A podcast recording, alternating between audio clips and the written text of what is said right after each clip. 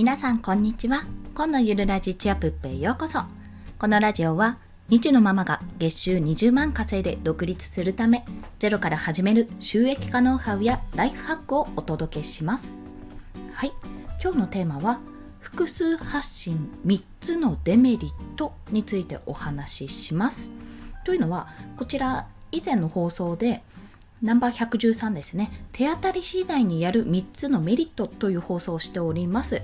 まあ、これは実際私がいろんなことを手当たり次第にやっているんですけども、そちらに関するメリットをお話ししてるんですね。で、もちろんメリットはございます。まあ、なんならこれはやらなきゃわからなかったこのデメリットと思っているので、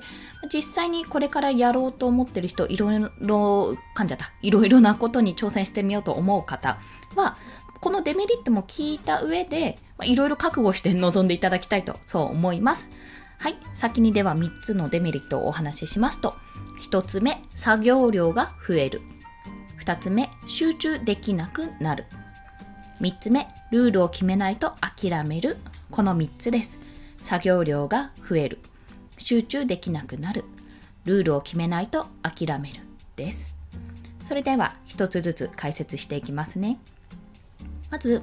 この作業量が増えるというところなんですが、これは単純な話です。やることがあればあるほど作業量は増えます。ですので、これはもう解決法として、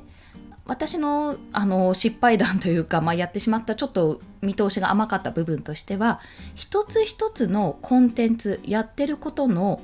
えっと、をルーティン化してちゃんと型を作ってそれなりに自分のルールですね。まあ、習慣化してから次のをやった方がいいっていうことです。そう。まあ、何を当たり前のこと言ってるんだって話なんですが、要は習い事とかと似ていて、でまず最初にピアノを始めてみたと。まあ、これが、まあ、月曜の夜だとしますよ。大人のね、大人の習い事のイメージね。じゃあ、ピアノ月曜の夜やってるから、じゃああの、ダンスもやってみたいと思って、ダンスはじゃあ土日に入るとしましょう。入れるとして。じゃあダンスを土日にやってます。でうんとそしたら英会話もしたい。じゃあ英会話を残りの平日火水木金の夜に入れようとしたとしますよ。しますよ。どうなります？っていうところです、まあ、これを続けることはおそらくできるできないは分かれると思うんですけども、まあ、完全に休みがなくなりますよね。ここに。余白がなくなります。そしてアップアップしてやっぱりやめたって思うのがまあイメージですよ。そういう想像ですね。ことが起こりうるかなと思います。で私自身やっぱり毎日1更新ずつ全てを行う予定だったんですけどもまあだいぶちょっと挫折をしてこれは読み終えたらやろうとかこれは下書きでとどまろうって思ってるものが実はあります、まあ、ブログとインスタですね。ツイッターもあの音声配信をこう流すにあたって放送するにあたってあのすぐシェアをするのでそういった意味で発信はしてるんですけどもなんか個人的にオリジナルツイートとして発信するってことも結構私まちまちになってるんですよね。まあ、やっぱりこう思い立ったら発信みたいなところがありますので結構そのビビビってこないと 発信ができないっていうところがあるんですよ。まあ、それも本当は、本当はね、例えばじゃあ、 Voicyを毎朝聞いてるので、 Voicyで聞いた内容を、あの、3つのポイントにまとめて、それを発信するっていうような形でできるじゃないですか。まあ、それをルーティン化すれば、とにかく毎日、まあ、 Voicyを1回聞ければ、1ツイート、オリジナル1ツイートはできるわけですよ。そういう仕組み化をしないままで、あのいろんなことを手出してしまったので今ちょっとね整理するのが大変な状態になっております。はい。まあ、ツイッターに限らずそれはインスタもそうですし、まあ、インスタグラムも読書メモとして使ってるけど読書がやっぱり読書量が追いつかないと結局そこで止まってしまうと。せっかくねあの型を作ってテンプレートを作ってやりやすくしたのにそういったことになってしまったので、まあ、そこはじゃあ読書が追いつかない時にどうするかっていうその投稿を考えるべきだった。と思っております。それはね目下検討中です。まあ、そんな形で実際に作業量が増えるので、まあ、それが習慣化してないと追いつかなくなっててんやわんやして結果あのこれ全部なんですけど最終的に3つのこと話してるんですが諦めちゃうっていうことです。はい。そして2つ目が集中できなくなるというところ。これはちょっとありがちなんですけども、私の場合は最優先絶対これは続けていこうって思ってるものを一つ決めているんですね。でそれが音声配信なんですよ。で音声配信だけは1日3放送するってことを目標にしてるんですがこれねあのそれはそれでいけてるんですよ今今もいけてるんで全然問題はないんですがそうすると他にやっぱ集中ができなくなってしまうんですね。まあ、ここが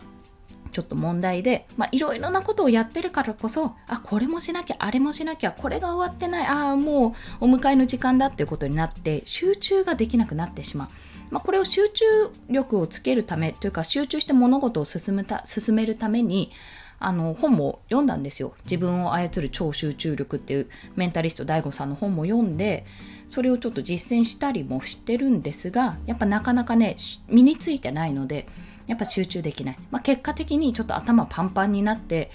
あの一回お休みをしたんですよね。音声配信じゃなくてもう今日はお休みするっていう日を1個作って、まあ、ようやくリフレッシュできた。ただお休みしたらしたでそこからあのもう一回その前の状態まで持っていくのも大変なんですよ、うん、なので本当はできれば毎日毎日続けられるものを一個ずつ始めて少しずつ増やしていった方がいいです。最初は音声配信、ブログ、ツイッターあたりのその3点で集中すればよかったんですけども、ちょっと私は欲を書いて、まあ、インスタを始めちゃったっていうところがありますね。まあでもインスタも楽しんで、ちょこちょことね、あれも蓄積型のコンテンツになりますので、まあ、ちょこちょこアップしてやっていこうかなと思っております。最後、3つ目が、ルールを決めないと諦めるというところ。これが最初の言った作業量が増えるというところで、習慣づかないままにやると、その諦めちゃうってお話をしたと思います。なので、ルールを決めた方がいいです。まあ、ルールというか、ルーティンですね。なので、まあ、その私、今朝に朝の支度の時間ですねに Voicyを聞くってことをまずやっている朝ごはん作ったりしてる時ですねあとは、まあ、それをあのツイッターにするっていうことがちょっとそこそこのね Voicy聞いてツイートに上げるっていう流れまでは作れてないんですけども、まあ、あとはツイッタービビビってきた時ですね。夜中の授乳がまだあるので、まあ、早朝だったり夜中だったりするんですがその時にあの今日の積み上げと次の日のあじゃあ今日の報告かとあん？前日の報告と今日の積み上げのツイートですね。そちら予約投稿するためにツイッター開いてやっておりまして、まあ、その時に、あ、ちょっとこのことをつぶやこうっていうことを予約投稿するって形でオリジナルツイートを作ってはいたんですよ。ただこれ結構ムラがあるのと、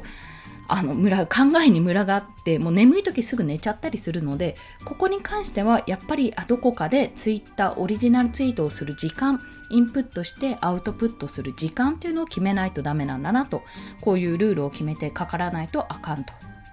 で結構その家庭を持ってる人まあ、育児中の方とかは子供に振り回されるというか子供の時間に合わせてやっている部分があると思うのでそれがなかなか難しいと思いますなので15分あったらこれをするとか30分あったらこれをするっていうような形で寝たぞって思ったら、あ、じゃあ今30分あるからこれするっていうようなね、そんな形でね、やっていくといいかと思います。隙間時間を有効に使うというイメージですね。はい。ということで、今回がこのお話しした複数発信3つのデメリット。1つ目は作業量が増える。2つ目は集中できなくなる。3つ目はルールを決めないと諦めるというところです。ねまあ、優先順位をあのちゃんと決めるのとある程度のね型を決めてスケジューリングを決めてここまでにやるとやってみた方が良いです。特にあの子育て中の方周りからのねかん、ん何？自分のスケジュールが結構外部からの影響が大きい人、まあ、子育て中の方は特にされた方が良いかと思います。またやっぱ毎日更新されないとか不定期更新だといつやるの？っていう形で、まあそのお店と一緒ですよね。あ、今日やってないじゃん。本日休業じゃん。え、でも昨日やってたよ。みたいな。いつ休んでいつやるんだよ。みたいなところがあるので、そこはね、やっぱ自分の中で、あの、この日に配信しますとか、そういうルーティンを決めた方が、あの、周りのリスナーの方もしくは読者の方があ今日は土曜だから配信お休みかなとかねあ今日は土曜だからやってるなとかねそういった形で決めた方が良いと思います。ねなるべくというかもうそれは可能な限り守って配信していくっていうところですね。はい。ということで、えっと、今日の合わせて聞きたいをお話ししますが、冒頭で申し上げた、もちろんメリットもあるということで、ナンバー113、手当たり次第にやる3つのメリットについて、こちらお話ししてますので、その放送回のリンクを貼ります。また、えっと、習慣化を具体的にやりたい人は、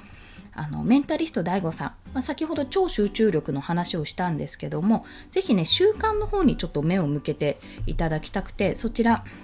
えーと、超習慣術というのが Amazon Audible でも出ております。こちら体験、無料体験が30日間できまして、その体験期間中にあの解約してもその本は残ったままです。で、1冊ね、あの無料体験中に1冊選べるので、もしよろしければ習慣化、何か習慣化したいものがある方は、どうぞお聞きくださいというところです。はい。